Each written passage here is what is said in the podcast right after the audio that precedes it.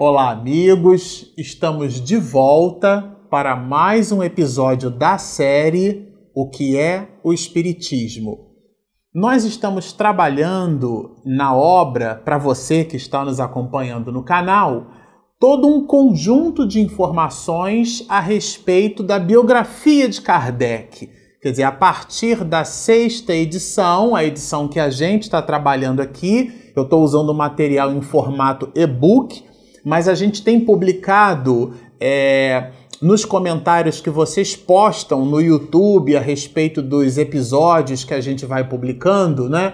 Um link, minha esposa também o faz no, na seção de metadados do vídeo, é um link para o PDF que fica lá exposto no site da Federação Espírita Brasileira. Então o que eu tenho aqui é em formato e-book, que a gente consegue marcar o vídeo é, a imagem que vocês observam da leitura que nós fazemos é de um e-book. Mas não importa, o PDF tem o mesmo conteúdo, é disponível a todo mundo. E é por esse material que a gente vem trabalhando. A partir da sexta edição, a partir dessa edição, a Federação Espírita Brasileira coloca a biografia de Kardec e ainda não chegamos exatamente no miolo da obra, mas nós estamos nesse périplo, visitando com cuidado, trata-se de um estudo sistematizado e é por ele que nós vamos, vamos dizer assim, apreciando esse conteúdo. E hoje, como não poderia ser diferente, nós vamos retirar é, da Revista Espírita de janeiro né, de, do ano de 1862, e nós terminamos o episódio anterior com o início dessa citação, nós vamos ampliar um pouquinho as possibilidades dessa citação da Revista Espírita, mergulhando e fazendo uma espécie de, de ligação entre uma citação do Evangelho segundo o Espiritismo que corrobora essa citação de Kardec e depois uma pergunta do Livro dos Espíritos, que está na quarta parte do Livro dos Espíritos, que também corrobora essa mesma citação. Para que nós percebamos na ideia do estudo sistematizado, que é a proposta do nosso trabalho, a gente não quer correr com a leitura, correr com o comentário, a gente quer degustar é, essa, esse, esse manancial de informações exarado nessa obra que foi construída por Kardec e que nasce com uma pergunta, né? A única obra que Kardec construiu que pode ser transformada numa pergunta: o que é o espiritismo? E aqui todo um conjunto de respostas. Mas o Kardec nos diz assim: o espiritismo, na sua expressão mais simples, o fim desta publicação, diz Allan Kardec, quer dizer, qual é a finalidade? É apresentar em quadro muito resumido um histórico do Espiritismo e uma ideia suficiente da doutrina dos espíritos para permitir ser compreendido o seu fim moral e filosófico essa citação que a gente está colocando, ela vai ao encontro do que nós lemos no episódio anterior. O Espiritismo se dirige aos que não creem ou que duvidam, e não aos que têm uma fé e aos quais esta fé basta. Isso foi retirado da Revista Espírita de dezembro de 1863. E essa citação aqui ela é tão atual, tão atual, que nós resolvemos fazer uma, uma viagem em outras duas obras da codificação. A primeira delas, que nós separamos aqui, é, trata-se do Evangelho segundo o Espiritismo, de uma citação do Evangelho segundo o Espiritismo, aonde está escrito assim: os infortúnios ocultos. E nessa passagem a gente vai encontrar é um panorama desenhado nessa obra, tá certo? Que nos comete, a gente vai ler um pouquinho da citação para nós nos contextualizarmos e já já a gente já vai fazer a ligação com o que isso tem a ver com o que é o espiritismo. Bom, aqui o panorama é: o pai está no hospital e enquanto lá permanece, a mãe não consegue com o seu trabalho prover as necessidades da família graças à boa senhora, e aqui o objeto de atenção é essa mulher, aquelas pobres crianças não mais sentirão frio nem fome. Irão à escola agasalhadas e para as menorzinhas o leite não secará no seio que as amamenta. Se entre elas alguma adoece, não lhe repugnarão a ela a boa dama, essa senhora, né? Os cuidados materiais de que essa necessite. Dali vai ao hospital levar ao pai algum reconforto e tranquilizá-lo sobre a sorte da família. E aqui o ponto alto dessa observação. No canto da rua, uma carruagem à espera. Quer dizer, aqui a gente observa que era uma dama, né? era uma mulher nobre. Uma carruagem esperando, como se fosse um carro nos dias de hoje, aqueles carros conversíveis, né? muito bem aparamentados, enfim. Uma carruagem à espera. Verdadeiro armazém de tudo que destina aos seus protegidos, que lhe recebem sucessivamente a visita não lhes pergunta qual a crença que professam. Olha que interessante isso, gente. Não lhes pergunta qual a crença que professam, nem quais suas opiniões, pois considera como seus irmãos e filhos de Deus todos os homens. Terminado o seu giro, diz de si para consigo: Comecei bem o meu dia. Qual o seu nome? Onde mora? Ninguém o sabe. Para os infelizes, é um nome que nada indica, mas é o anjo. Olha isso, gente. Isso aqui está no Evangelho segundo o Espiritismo. É o anjo da consolação. À noite, um concerto de bênçãos se eleva em seu favor ao Pai Celestial. Dois pontos. Qual é esse concerto de bênçãos? De católicos, judeus, protestantes, Todos a bem dizem. Por que tão singelo traje? Para não insultar a miséria com o seu luxo. Porque se faz acompanhar da filha, para que aprenda como se deve praticar a beneficência.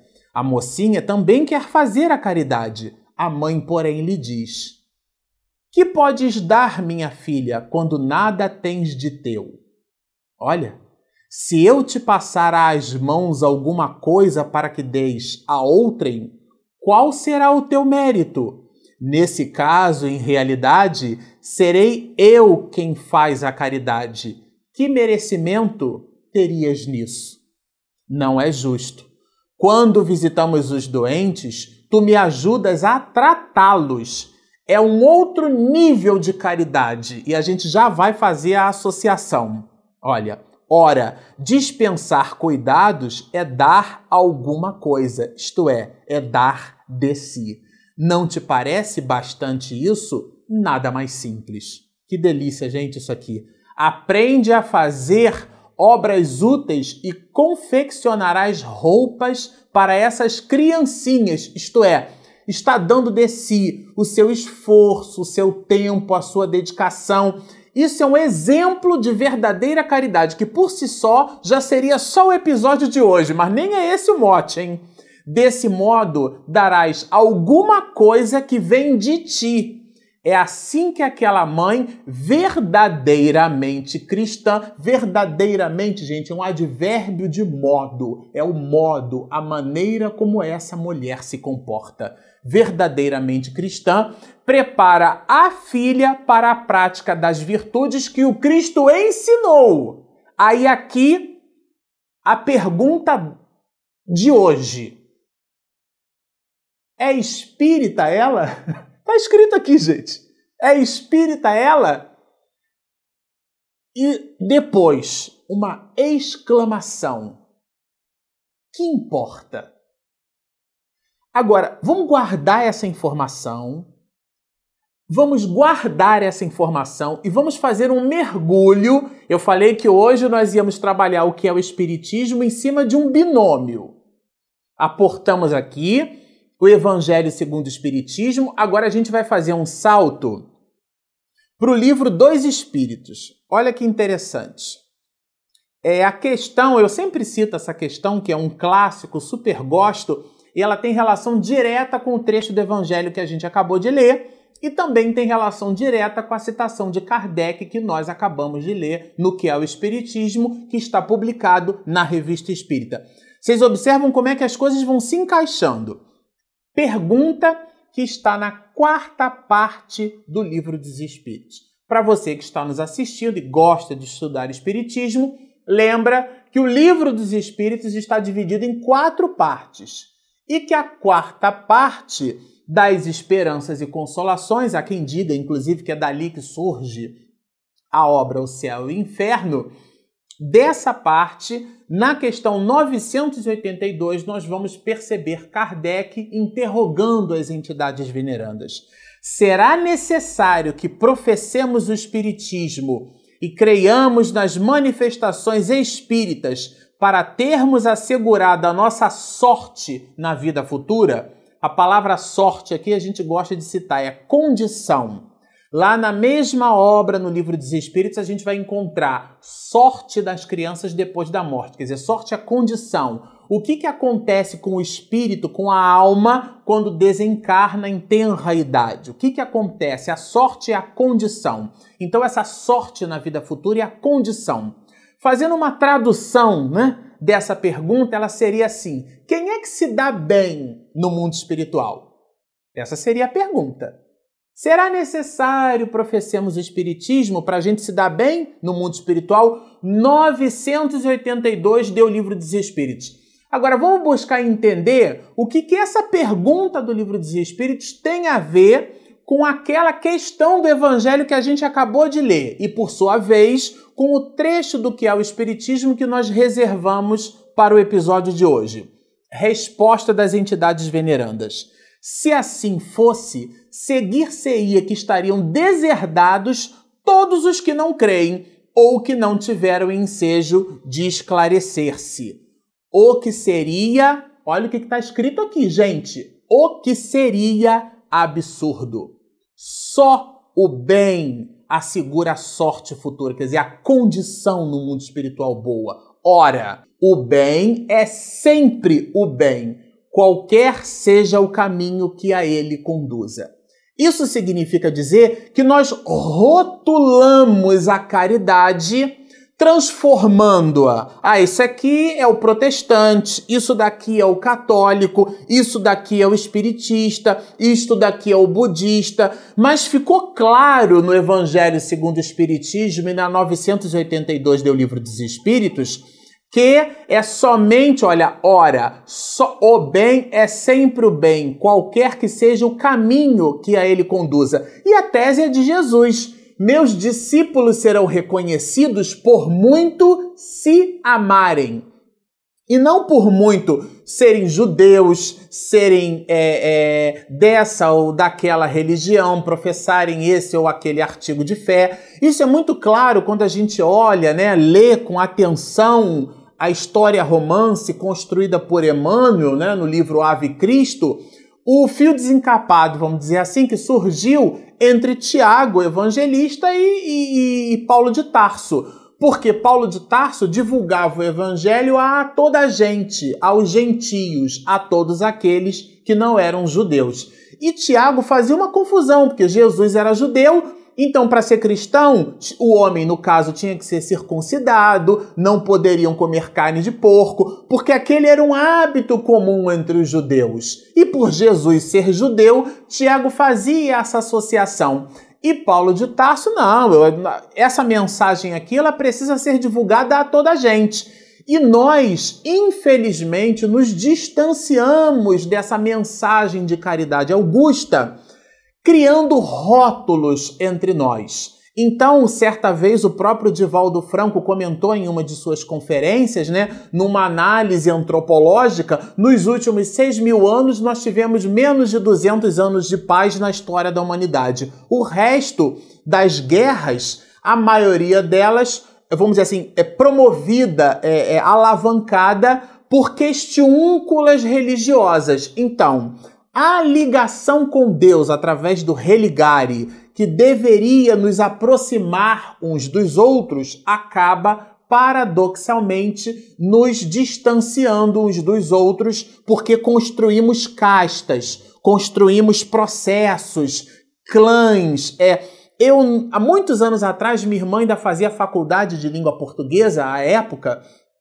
e um livro de Marco Bagno, né, chama-se Preconceito Linguístico, e na capa, dois nordestinos, né, ali é, com uma paisagem de fundo, um agreste, e depois lendo o livro, e, e de fato tratava-se de um doutor no assunto, isto é, um professor com doutorado no tema, porque versava das questões ligadas à gramática normativa e à linguística, né? Dessa mania que a gente tem em língua portuguesa de estabelecer certo e errado. E ele, Marco Bagno, dizia que nós acabamos transformando normativas linguísticas para estabelecer o certo e o errado entre as pessoas, isto é, construindo classes. E aquele casal de nordestinos que estava na capa da obra era nada mais, nada menos que o seu pai e a sua mãe, quer dizer, o pai e a mãe do autor do livro. Isso nos mostrando que o conhecimento que deveria nos aproximar mais uns dos outros deve, acaba nos distanciando. Agora,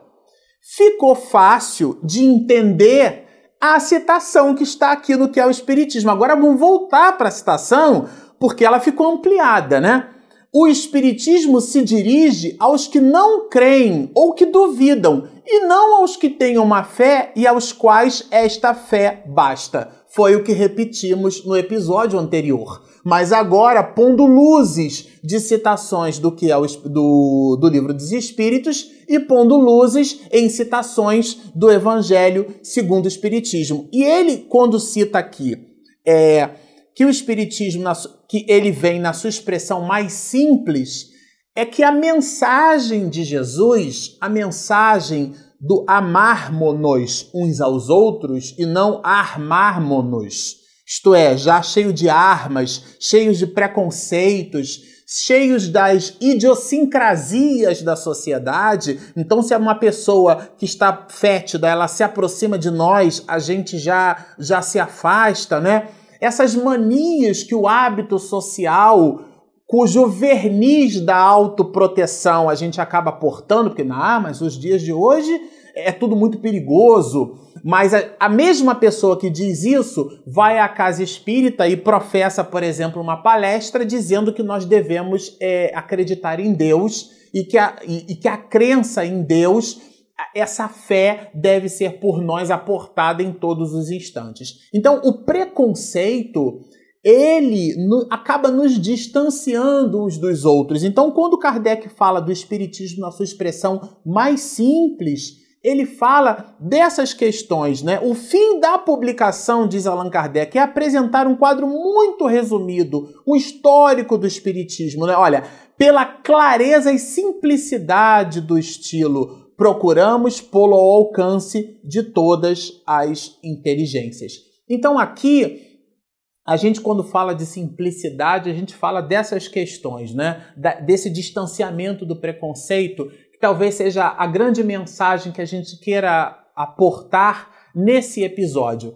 Eu trabalhei há muitos anos atrás com uma pessoa portadora é, de paralisia cerebral. É um, um, amigão, fiz uma amizade com ele, chama-se Tomé Cavadas. E o Tomé, no momento do parto, ele fez um quadro de anóxia, né? parou de oxigenar o cérebro e, e, e aí, com isso, ele possuía é, uma, uma dificuldade motriz, na, possui né, uma dificuldade motriz nas mãos e também nos pés. E ele, por conta disso, tinha dificuldade de segurar o lápis e tudo, se mostrou analfabeto até uma determinada idade, mas alguém olhou para ele com um olhar diferente e deu a ele condição da alfabetização. E o Tomé Cavadas, quando se viu ali com as possibilidades de ler, ele mais do que ler, ele então buscou completar o que seria hoje o ensino fundamental. Aqui na minha época era primário e ginásio. Ele fez o primário, depois completou o ginásio. A instituição que deu a ele a possibilidade do ginásio também deu a ele a possibilidade do ensino médio. Ele completou o ensino médio e quando eu conheci Tomé Cavadas, ele estava terminando a faculdade de turismo, digitando com dois dedos a sua monografia que levou mais de um ano para ser revisitada. E eu, quando li a monografia do Tomé, chorei e me senti um zero à esquerda porque a gente reclama de tudo. Mas qual que é o ponto desse assunto? Na convivência com ele, eu percebia, por exemplo, que quando ele falava, né, quando ele falava comigo, é, ele usava um trejeito, ele, fa ele fazia um movimento assim com a cabeça, né? Então, ele fazia esse movimento e depois um médico, um neurocientista me explicou que como ele possuía a condição da sinapse comprometida, né, por conta da anóxia no momento do nascimento, e a visão era um estímulo muito grande, ele buscava descompensar a visão para organizar a fala. E eu percebi que era uma verdade, porque depois que ele parava de falar, o tique terminava e ele olhava para mim. Quando a gente entende o modo por sobre o qual a adaptação se deu, o preconceito vai embora. Então, quando a gente fala de conhecimento, quando Jesus diz assim: Conhecereis a verdade, a verdade vos libertará, a gente apressadamente acha que o conhecimento é simplesmente leitura de livros. Mas a, a, e a tese não é minha, é de Emmanuel, né?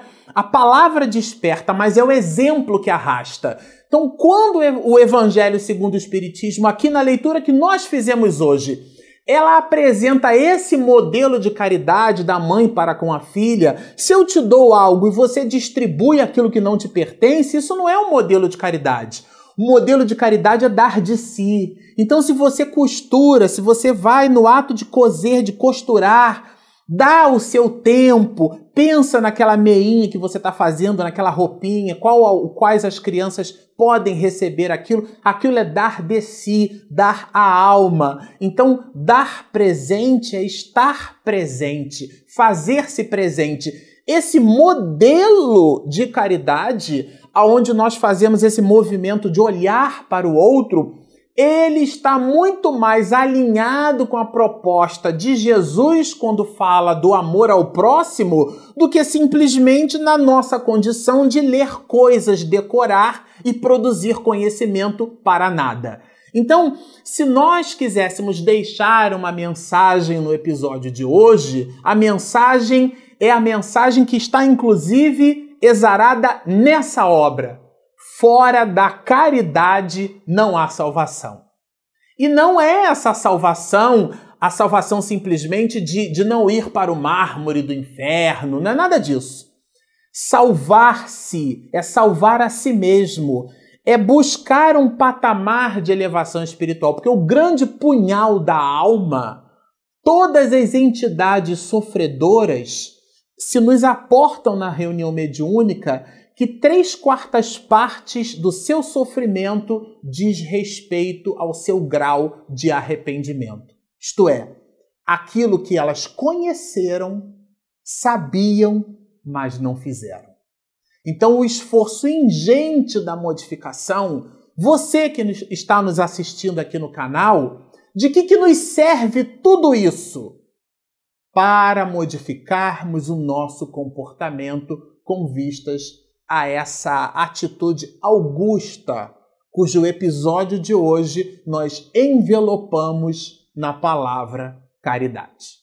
Bom, ficamos por aqui, é, desejosos de continuar com vocês no próximo episódio. Estudem a obra, recomendamos a leitura. É, que aliás a recomendação é de Kardec, da questão 165 deu Livro dos Espíritos e da questão 799 deu Livro dos Espíritos, porque no próximo episódio vamos começar comentando essas questões. Fiquem conosco, inscrevam-se, continuem nos assistindo no canal, sigam-nos e muita paz.